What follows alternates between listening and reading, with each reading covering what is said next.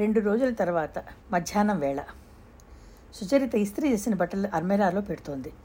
శుచి శుచి రవి వీధి వాకిట్లోంచి పెద్దగా అరుస్తూ వచ్చాడు. అదేమిటన్నయ్యా నువ్వు సైట్కి దగ్గరికి వెళ్ళలేదు? ఆశ్చర్యంగా అడిగింది. మధ్యాహ్నం రవి భోజనం చేయగానే సైట్ దగ్గరికి వెళ్తున్నానని, రాత్రి వచ్చేసరికి చాలా పొద్దుపోతుందని, కంగారు పడద్దని చెప్పి వెళ్ళాడు. ఇంతలోనే మళ్ళీ తిరిగి వచ్చాడు. రవి ముఖం కళకళ్ళాడిపోతూ వెలిగిపోతోంది. వస్తూనే శుచి అంటూ ఎన్నోడు లేంది దగ్గరికి వచ్చి బుగ్గలు పట్టి సాగదీశాడు. చేతులతో చెల్లెని తల వంచి తల మీద ముద్దు పెట్టుకున్నాడు. నువ్వు అదృష్టవంతురాలివని తెలుసు, కానీ ఇంత అదృష్టవంతురాలివని తెలుసుకోలేకపోయాను అన్నాడు. ఏమిటన్నయ్యా, ఏం జరిగింది? రవి సుచరిత చేపట్టుకుని తనతో పరిగెత్తిస్తూ మేనత్త గదిలోకి తీసుకొచ్చాడు. అత్తయ్యా అత్తయ్యా అంటూ పిలిచాడు. మందు వేసుకుని మాగన్నుగా పడుకుని నిద్రపోతున్న ఆవిడ అతని గావుగేకలకి లేస్తూ ఏమిట్రా అంది. సుచరితకి సంబంధం చూడలేదని ఇన్నాళ్ళు నన్ను తిట్టిపోస్తున్నావుగా, ఇక నువ్వు తిట్టాల్సిన పని లేదు, మంచి వరుడు దొరికాడు. నిజంగానా? ఎవర్రా? ఎక్కడతను? ఆమెవిడ వెంటగే అడిగింది. కట్నాలు కానుకలు నువ్వు ఎంత ఇచ్చినా మనం అందుకోలేనంత మంచి సంబంధం. ఎవర్రా? సుధాకర్ ఎవరినైనా చెప్పాడా ఏంటి? ఎవరో చెప్పనవసరం లేదు, ఆ సంబంధం మన సుచరితే స్వయంగా తెచ్చుకుంది. నేనా అంది సుచరిత ఆశ్చర్యంగా. నీ మాట నీకే సరిగా అర్థం కావట్లేదు, సరిగ్గా చెప్పరా నాయనా. ఆవిడ లేవడానికి చెయ్యి ఆసరా కోసం ప్రయత్నిస్తూ అంది.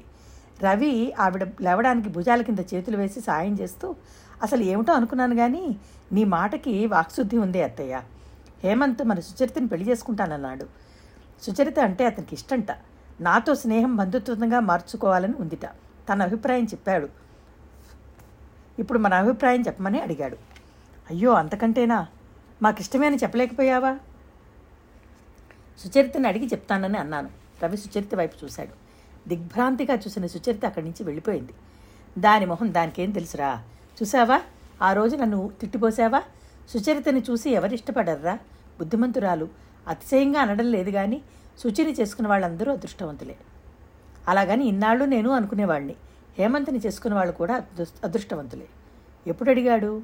మధ్యాహ్నం మేమిద్దరం కలిసి ఉండం కలిసి వెళ్ళాం కదా, సైట్కి వెళ్ళలేదు, ఆఫీస్కి వెళ్ళాం, అక్కడ వచ్చాయి ఈ మాటలు. ఎంత చల్లటి వార్త చెప్పావురా. ఈరోజు మనం లేచిన వేళ ఎంతో మంచిది కదా, దాన్ని అడిగి ఆ ముక్కుబడి తీర్చేసుకోవాలి. రవి గదిలోకి వచ్చాడు. సుచరిత బట్టలు బీరువాలో సొత్తోంది. శుచి నువ్వు అంటే అతను వాళ్ళ అమ్మతో ఈ విషయం మాట్లాడతానని అన్నాడు. సుచరిత చివ్వున వెనక్కి తిరిగింది. ఆ ముఖంలో ఆనందం ఏమీ లేకపోవడం చూసి రవి ఆశ్చర్యపోయాడు.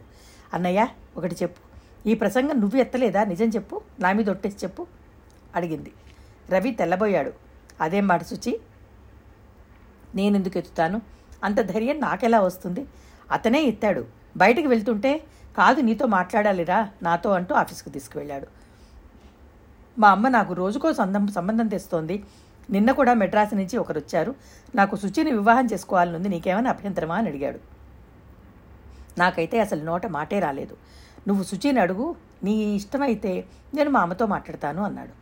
మళ్ళీ తనే చెప్పాడు. రవి మన స్నేహం బంధుత్వంగా మార్చుకోవాలనుంది. నీ వ్యాపారం ఎలాగో మన ఇద్దరికి దగ్గరికి చేర్చింది. దీనివల్ల దీని మీద మన ఇద్దరం కృషి చేస్తే దాని ఫలితం ఇంకా బాగుంటుందని నాకు నమ్మకం ఉంది. నేను చాలామంది అమ్మాయిని చూశాను. సుచరితలా నాకెవరూ ఈ అమ్మాయిని నేను భారీగా చేసుకుంటే సుఖపడతాను అని అనిపించలేదు. నా మనసులో మాట నీకు చెప్పేశాను. ఇది నా వైపు నుంచి వచ్చిన ఆలోచన మాత్రమే. నువ్వు కాదన్నా, సుచరిత ఇష్టపడకపోయినా నేనేమీ అనుకోను. ఇది మన స్నేహానికి అడ్డురానియకు అన్నాడు. సుచరిత వింటోంది. తనేమీ అడగకముందే రవి అన్ని వివరాలు చెప్పేశాడు. సుచరిత వెనక్కి తిరిగి బట్టలు సతసాగింది. జవాబు చేసు చెప్పు సుచి, రేపు నేను ఆ మాట అతనికి సమాధానం చెప్పాలి. సుచరిత రవి వైపు తిరిగింది. శాంత స్వరంతో దృఢంగా చెప్పింది. అన్నయ్య అతను అడిగాడనే సంబరపడిపోతున్నారు నువ్వు అత్తయ్య. అతని పరిస్థితికి మన స్థితికి చాలా తేడా ఉంది. అతనితో నువ్వు సరితూగలడమా అని ఆలోచించడం లేదు, గుర్తు చేసింది. రవి చెయ్యి విదిలించాడు. ఓ సుచి, అవన్నీ నాకు వదిలే. అతను ఒప్పుకున్నాడు. అత్తయ్య అన్నది ఎంత నిజం. మీరిద్దరూ ఎంతో ఈదుజోడుగా ఉంటారు. అతనికి ఏ మర్యాదలు కావాలన్నా, పెళ్ళి ఎలా జరగాలన్నా నేను తల తాకట్టు పెట్టైనా సరే చేస్తాను. వాళ్ళమ్మని నువ్వు చూడలేదన్నయ్యా, నేను చూశాను. వాళ్ళ మమ్మీ వాళ్ళ చెల్లెలు వాళ్ళ జన్మలో మనతో కలవలేరు. అవన్నీ వదిలే, ఆ బాధ్యత అంతా అతనిది, అతనే చూసుకుంటాడు. చూడు సుచి, మా ఇద్దరి స్థితిగతుల్లో ఎంత వ్యత్యాసాలుండని మేమిద్దరం ప్రాణ స్నేహితులం అయ్యాం. ఈ వ్యాపారం మన మమ్మల్ని ఇద్దరికీ దగ్గర చేర్చింది. ముఖ్యంగా హేమంత్కి నా దగ్గరగా చూడాలని ఉంది, ఉండాలని ఉంది. అతను ఇంకా ఏమన్నాడో తెలుసా? ఏమన్నాడు? నేను బాగా ఆలోచించాను. సుచరిత నాకు అన్ని విధాలా తగిన భా భార్య అనుకుంటున్నాను అన్నాడు. సుచరిత చెంపలు ఆ మాట వినగానే కందినాయి. ఇంకా అన్నాడు. ఇంకా ఏమిటి? నేను నీకు ఈ విషయం చెప్పిన తర్వాత నీతో కూడా తను ఒకసారి స్వయంగా మాట్లాడతాడట, దానికి అవకాశం ఇవ్వమన్నాడు. నాతోనా? నేనేం మాట్లాడతాను అంది. రవి భుజాలు ఎగరేశాడు, చేతులు తిప్పుతూ. ఏమో అతను ఏమడుగుతాడో దానికి నువ్వేం చెప్తావో మీ మాటలో అయిన తర్వాతనే వాళ్ళ మమ్మీకి చెప్తానన్నాడు. నా వరకు ఇది చాలా అదృష్టమైన సంగతి అనుకుంటున్నాను. అత్తయ్య కూడా అలాగే అనుకుంటోంది. అతని ఆస్తిపాస్తుల గురించి మనకు వద్దు. అతను చాలా మంచివాడు, నాలాగానే అతను స్వతంత్ర భావాలు గల వ్యక్తి, ఖచ్చితమైన ప్రవర్తన కలిగినవాడు. ఇవి నాకు నచ్చాయి. ఇలాంటి అబ్బాయికే నేను నిన్ను ఇవ్వాలని అనుకున్నాను. అతను హేమంత్ అవుతాడని నేను కలలో కూడా అనుకోలేదు. శుచి, బలవంతం లేదు, తుది నిర్ణయం నీదే. అసలు ఒకసారి అతనితో నువ్వు మాట్లాడమ్మా. నేనేం మాట్లాడతానన్నయ్య? అలా కాదు, పోనీ అతను మాట్లాడింది నువ్వు విను, దాని గురించి ఆలోచించు, సరేనా? రవి చెల్లెలు చేయి పట్టుకుంటూ, శుచి, ఇది నీకు ఎలా అనిపిస్తుందో నాకు కానీ నాకు చాలా అదృష్టంగా అనిపిస్తోంది. వేరే వ్యక్తిని తెచ్చుకుని వ్యాపారంలో నాతో కలుపుకునే కంటే నా స్నేహితుడే నాకు చెల్లెలు భర్త అవ్వడం నాకెంతో ఆనందం కదా. సుచరిత అతని చేయి విదిలించింది. నువ్వు అన్నయ్యగా మాట్లాడటం లేదు, బిజినెస్ మ్యాన్లా మాట్లాడుతున్నావు. లేదమ్మా, మనసులో మాట చెప్పాను, ఆ పైన నీ ఇష్టం. ఒకటి మాత్రం నిజం, వ్యాపార సంబంధం మాట వదిలేసేయి. నేను నీకు ఇంతకంటే మంచి సంబంధం తేగలనని మాత్రం నేను అనుకోవడం లేదు. రేపు అతను వస్తాడు, నువ్వు మాట్లాడు, ఏం చెప్తావో నీ ఇష్టం. నీ ఇష్టం లేనిదే మాత్రం నేను చేయను, సరేనా? నా మీద ఆ మాత్రం నమ్మకం ఉంది కదా? ఉంది. అమ్మయ్య, బతికించావన్నాడు. మళ్ళీ శుచి, నేను హేమంత్, నువ్వేం మాట్లాడవద్దు కసిరింది సచ్చరిత. సరే సరే అని అక్కడి నుంచి పెడుతూ, సాయంత్రం హేమంత్ నేను డిన్నర్కు తీసుకెళ్తానన్నాడు అన్నా అన్నాడు హేమంత్ సుచరిత హోటల్ బ్లూ స్టార్లో రాత్రి ఎనిమిది గంటలకు ఒకళ్ళు ఎదురుగా ఒకళ్ళు కూర్చున్నారు. హేమంత్ చేతులు టేబుల్ మీద ఆంచి ఒక చేతిలో ఒక చెయ్యి ఉంది. సుచరిత రెండు చేతులు కలిపి బుగ్గన ఆంచుకుని అతను చెప్పింది వింటోంది. రవితో పరిచయం పెరిగిన కొద్దీ అతనంటే నాకు ఒక నమ్మకం, ఇష్టం ఏర్పడ్డాయి. ఈ బిజినెస్ మా ఇద్దరిని దగ్గరికి చేర్చింది. రవిని నిన్ను చూసిన తర్వాత నాకు ఈ జీవితాన్ని మీ ఇద్దరితో కలిసి మరింత దగ్గర అవ్వాలని ఎంతగానో అనిపిస్తోంది. మమ్మీ నా పెళ్లి కోసం ప్రాణాలు తీస్తోంది. మీ అత్తయ్య అనకముందే నా మనసులో ఈ ఊహ కదిలింది. నేను ఎలా చెప్పడమా అని సంతోషించాను. రవి తనని ఏమైనా అనుకుంటాడా అనిపించింది. చివరికి సాహసించి ఒక స్నేహితుడితో మనసు మనసు విప్పి మాట్లాడినట్టుగా చెప్పేశాను. కానీ మీ అమ్మ వాళ్ళు? సుచరిత సందేహంగా అడిగింది. అతని దగ్గర అతన్ని వాళ్ళని విమర్శించడం మర్యాదగా అనిపించలేదు. అతను వెంటనే అన్నాడు, నాకు తెలుసు, ఆ రోజు నువ్వు ఎలా ఫీల్ అయ్యావో నాకంటే ఎవరూ అర్థం చేసుకోలేరేమో. నా కుటుంబ స్థితి అది. నేను నిన్ను ప్రత్యేకంగా భార్యగా కోరుకోవడానికి కూడా కారణం అదే అని నిర్మోహమాటంగా ఒప్పుకుంటున్నాను. అమ్మా చెల్లెలికి ఇంటి విషయాలు పట్టవు. నాకు మా ఫ్యామిలీ ప్రాబ్లమ్స్ అనేకం.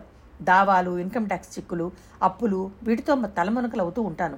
ఇంట్లో అడుగు పెట్టేసరికి ఏదో ఒక సమస్య, ఏ వంట మనిషి ఏదో ఎత్తుకు పారిపోయాడనో, ఇంటికి బంధువులు వచ్చారనో, అక్కయ్య బావ వస్తే మర్యాదలు జరగక అలిగి వెళ్ళారనో, ఏదో ఒకటి. ఏ సమస్య ఎక్కడి నుంచి ఊడిపడుతుందో తెలియదు. దాన్ని చక్కదిద్దుకోవాలి. ఇవన్నీ బాధ్యతగా పంచుకునే వాళ్ళు నాకు కావాలి. అన్నీ నేను సక్రమ సక్రమంగా నిర్వర్తించగలిగినని ఏమిటి నమ్మకం? కొంతమందిని చూస్తే కొన్ని విషయాలు అర్థమవుతాయి. ముఖ్యంగా నేను కోరుకునేది ఇలాంటి ఇబ్బందుల్లో నన్ను సేద తీర్చినా చాలు శుచి. అది నాకు దొరుకుతుందని గాఢమైన నమ్మకం ఉంది. అతను శుచి అని పిలవడం అదే ప్రథమం. ఇదంతా నా మనసు ఇప్పుడు చెప్తున్నాను. ఆ తర్వాత పూర్తిగా ఇది జరుగుతుందా లేదా అన్నది నీ మీద ఆధారపడి ఉంది. మీ అమ్మకి చెల్లెలకి నేను నచ్చకపోతే నచ్చ చెప్పుకునే బాధ్యత నాది. ఆ తర్వాత వాళ్ళు నన్ను సరిగ్గా చూడకపోతే గొడవలు వస్తే నేను నీతో వేరేగా వచ్చేస్తాను. ఇప్పుడు కూడా ప్రతిభ పెళ్ళయ్యే వరకే కలిసి ఉండడం, తర్వాత వేరేగా ఉంటానని మమ్మీకి చెప్పాను. ఆమెకి ఇష్టమైతే మన దగ్గర ఉంటుంది, దానికి నాకేం అభ్యంతరం లేదు. ఆవిడ దగ్గర మనం ఉండం. ఆవిడ కోడలుగా ఇష్టంతో నీ దగ్గరికి వచ్చి ఉంటే నాకేం అభ్యంతరం లేదు. అసలు మా ఇంట్లో తగాదాలన్నిటికీ మా అక్కే కారణం. వచ్చినప్పుడల్లా ఏదో ఒకటి అగ్ని ముట్టించి పెడుతూ ఉంటుంది. నువ్వు మమ్మీని మార్చగలవని నా నమ్మకం. మనుషుల్ని మార్చాలనే సరదాలు కోరికలు నాకేం లేవు సుచరిత ఖచ్చితంగా చెప్పేసింది. ఓకే, నిన్ను గౌరవంగా ఇష్టంగా చూసిన వాళ్లే నీ దగ్గరగా ఉంటారు, సరేనా? ఆ జాగ్రత్త నేను పడతాను. నా మీద మాట నా మాటల మీద నమ్మకం ఉంది కదా? సుచరిత అతని కళ్ళల్లోకి వెతుకుతున్నట్టుగా చూసింది. ఉంది అంది. సరిగ్గా కూర్చుని టేబుల్ మీద చేతులు పెట్టుకుంది. Thank you. అతను సుచరిత చేతులను తన చేతుల్లోకి తీసుకున్నాడు. శుచి, నీకు ఈ నచ్చ చెప్పడం, ఈ హామీలు ఇవ్వడం ఎందుకో తెలుసా? తెలుసు. దేనికంటావు? ఆ తర్వాత గొడవ గొడవలు రాకుండా ఉండడానికి. కాదు, అసలు మూల కారణం ఇది. I love you. అతను సుచరిత చేతుల్ని పెదాలకి దగ్గరగా తెచ్చుకున్నాడు. శుచి, నేనంటే నీకు ఎలాంటి అభిప్రాయం ఉందో నాకు తెలియదు. నువ్వంటే మాత్రం నాకు చాలా ఇష్టం. ఆ ఇష్టాలకి కారణాలు అనేకం. మొదటిది నీ మంచితనం, రెండు నీ చిలిపితనం, మూడు ఇల్లు పట్ల నువ్వు పడే తాపత్రయం, నాలుగు నీ సింప్లిసిటీ, ఐదు రవిని మీ అత్తయ్యని ప్రాణాధికంగా చూసే నీ ప్రేమ. మీ ఇంట్లో మీ ముగ్గురిని చూస్తే కుటుంబం అసలు అర్థం ఇదా, ఇలా ఉండాలా, ఇంట్లో వారి బాంధవ్యాలు ఇలా ఉంటాయా అనిపిస్తుంది. ఆరు. చాలు సుచరిత నవ్వింది. ఇంతలో బేరర్ భోజనం తీసుకొచ్చి టేబుల్ మీద సర్దాడు. బేరర్ వెళ్ళిపోయిన తర్వాత హేమంత్ అడిగాడు, నేను ఇంతసేపు నా మనసు మాట చెప్పాను, నువ్వు మరి నువ్వు ఏం చెప్పను? నాకు ఇలాంటివి చెప్పాల్సినవేమీ లేవు. మీ జీవితం మూసిన పుస్తకంలా గుప్తంగా ఉంది. నా జీవితం మీకు తెలిసిందే. అయినా చెప్పాల్సింది ఒకటి ఉందిగా.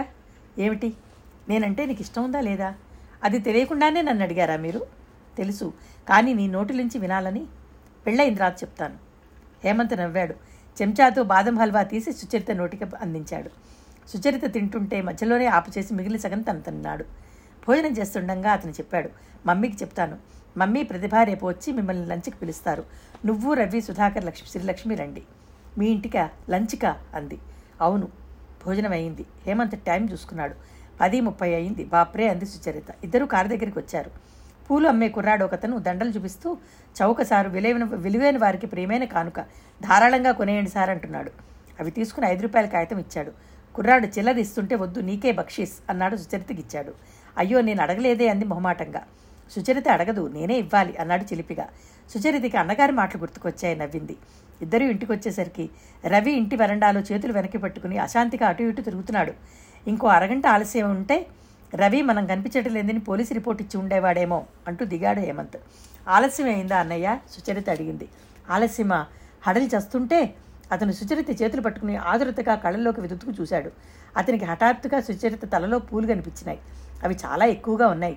సాధారణంగా సుచరిత అన్ని పూలు పెట్టుకోదు. సుచి అన్నాడు. ఇంతకీ అర్ధోక్తితోనే అతని చేతులు వదిలిపోయినాయి. సుచరిత లోపలికి వెళ్ళిపోయింది. ఇదిగో సమాధానం ఇక్కడ అన్నాడు హేమంత్ వేలు పెట్టి తన వైపు చూపించుకుంటూ. రవి ఆదుర్దాగా అడిగాడు. ఒప్పుకుంది. నన్ను కంగ్రాచ్యులేట్ చేయి, లేకపోతే ఇంత వాస్తవంగా ఆలోచించే చెల్లెలు ఉన్నందుకు నువ్వే గర్వపడాలి అని నేనే కంగ్రాచ్యులేషన్స్ చేస్తాను, చేయి చేస్తూ అన్నాడు.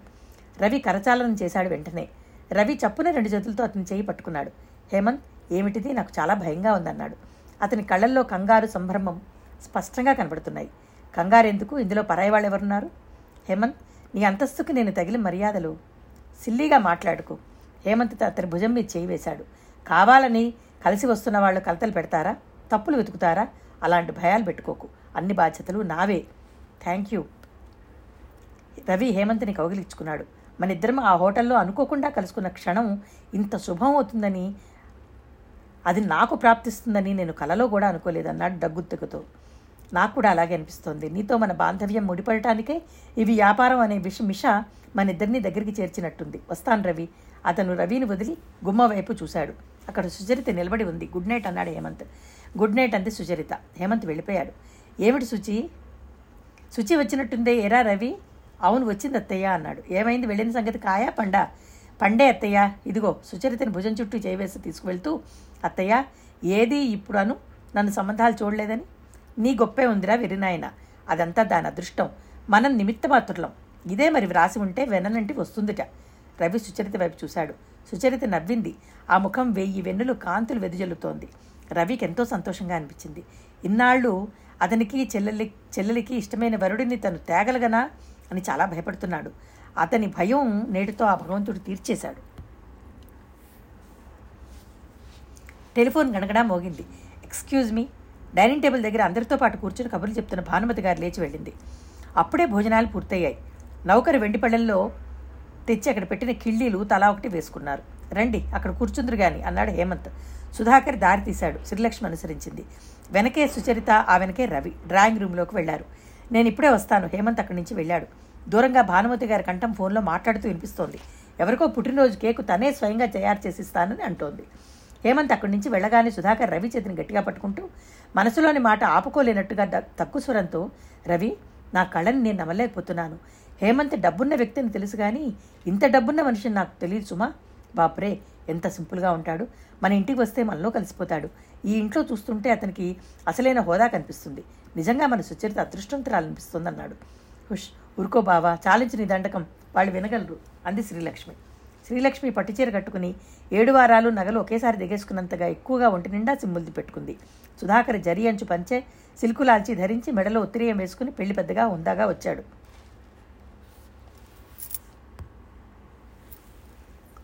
శ్రీలక్ష్మి సుధాకర్ని పిలిచాడు. సుధాకర్ శ్రీలక్ష్మిని పిలిచాడు. శ్రీలక్ష్మి, మీరిద్దరే నాకు పెద్దవారు. సుధాకర్, నువ్వు మాతో హేమంత్ వాళ్ళ ఇంటికి రావాలి. హేమంత్ సుచరితని చేసుకోమని భానుమతి గారిని అడగాలి అన్నాడు. తప్పకుండా వస్తాం అన్నగారు అంది శ్రీలక్ష్మి, అప్పుడే పెళ్లి పెద్ద అయినట్టుగా ఉత్సాహంగా చూస్తూ. నాకేం మాట్లాడడం వస్తుందిరా రవి, నలుగురిని చూస్తేనే నాకు మాటలు తడబడతాయి. మా మావిని పిలుచుకుని వెళ్దామా అన్నాడు సుధాకర్. వద్దు, హేమంత్ చెప్పిన మాట ఇది, అతను అడిగినట్టే చేద్దామన్నాడు రవి. మరి కట్నాలు కానుకలు మాట్లాడుకున్నారా అంది శ్రీలక్ష్మి. అవేం లేవు, వాళ్ళ ఇంటికి మనం భోజనానికి వెళ్ళడం, సుధాకర్ మాటగా మధ్యవర్తిగా హేమంత్ తల్లి భానుమతి గారిని అడగడం అంతే. అదేమిటి అన్నగారు, ఆడపిల్లవారింటికి మపిళ్ళి వారు వస్తారు, అసలు ఈ భోజనాలేమిటి, కతికితే అతకదంటారు కదా, నువ్వు నోర్మి అన్నాడు సుధాకర్. రవి వాళ్ళకి చెప్పి వచ్చేశాడు. పది గంటలకు ఇంటి ముందు కారు ఆగింది. హేమంత్ వచ్చాడు. వెంట తల్లి చెల్లెలు వచ్చారు. రవి వాళ్ళు ఎదురుగా వెళ్ళి నమస్కారం చేసి సగౌరవంగా వాళ్ళని తీసుకొచ్చాడు. వాళ్ళు కూర్చోవడానికి తన ఇంట్లో సరైన కుర్చీనే లేదని వాళ్ళని కూర్చోమని కుర్చీ జరుపుతున్నప్పుడు కానీ రవికి అర్థం కాలేదు. రవికి చాలా బిడియంగా అనిపించింది. చిచి, సుచరిత పెళ్లి ఎలాగో చేయాలి అనుకుంటున్నాడు, నాకు ఇంటి మీద ఛాసే లేకుండా పోయిందనుకున్నాడు. భానుమతి, ప్రతిభ కూర్చున్నారు. సుచరిత వచ్చింది, నమస్కారం చేసింది. భానుమతి ఆప్యాయంగా చూస్తూ, నిన్ను ఆ రోజు షాపులో చూశాను, ఏం చదువుకున్నావమ్మా అని కలుపుగోలుగా అడుగుతుంటే రవికి కాస్త ధైర్యం వచ్చింది. సుచరిత ఆవిడని అడగని అడిగినా అడగని ప్రశ్నలన్నిటికీ జవాబులు ఇచ్చింది. ప్రతిభ ఏం మాట్లాడకుండా సున్నంబెచ్చులు రాలడానికి సిద్ధంగా ఉన్న ఇంటిని, కుర్చీలని, బోసిగా ఏ సామాను లేకుండా చిన్నగా ఉన్న గదిని చూస్తోంది. ఆ కళ్ళల్లో అక్కడ బలవంతంగా కూర్చుంటున్న అసహనం స్పష్టంగా కనిపిస్తోంది. మా హేము చెప్పాడు, మీ అత్తయ్య ఉన్నారట కదా, మీ ఆవిడే మిమ్మల్ని పిలిచారు పెంచారట కదా అంది. అవునండి, అత్తయ్య మంచం మీద నుంచి లేవలేదు, రెండేళ్ళు అయింది, పెరాలసిస్ వచ్చింది అన్నాడు రవి. అలాగా, ఇలా రమ్మన్రా నాయన, రాజమ్మ గారికి ఎకబెట్టింది. అత్తయ్యని చూస్తారా ఎంతో నమ్రతగా అడిగాడు రవి. ఆ భానుమతి తల తిప్పింది, లేచి లోపల గదిలోకి వచ్చారు. ప్రతిభ మాత్రం ముందు గదిలోనే కూర్చుంది, రాలేదు. రాజమ్మ గారు భానుమతిని చూడగానే కృతజ్ఞతలు తెలియజేస్తున్నట్టుగా చేతులు జోడించింది. రవి వెనకగా ఆసరా ఇచ్చి లేపి కూర్చోబెట్టాడు. మా సుచిత చాలా అదృష్టవంతురాలు, అందుకే మీలాంటి వాళ్ళకి అది నచ్చడం జరిగింది అంది. ఎవరు చెప్పగలరు, మేమే అదృష్టవంతులం అనుకోవచ్చుగా అంది భానుమతి గారు. ఆ మాటల్లో శ్లేష ఉందో లేదో అర్థం చేసుకునే వారి మనస్తత్వం బట్టి అర్థం ఉంటుంది. భానుమతి గారు తను వచ్చిన పనికి ఇంకా జాప్యం చేయలేదు. రవి వైపు తిరిగి, మీరు, మీ చెల్లెలు, మీ ఫ్రెండు, అతని భార్య మా ఇంటికి ఈ పూట లంచ్కి రండి అని చెప్పేసింది. వెంటనే రాజమ్మ గారితో వస్తానండి అనేసి వెనక్కి తిరిగి వచ్చేసింది. ముందు గదిలో ప్రతిభ టేబుల్ మీద మూలగా పెట్టిన ఒక మోడల్ని చూస్తూ, ఇదేమిటన్నయ్యా అంది. ఇటుకలు బట్టి అన్నాడు హేమంత్. ప్రతిభ అక్కడ పెట్టింది. భానుమతి గారు, ప్రతిభ, హేమంత్ వెళ్ళిపోయారు.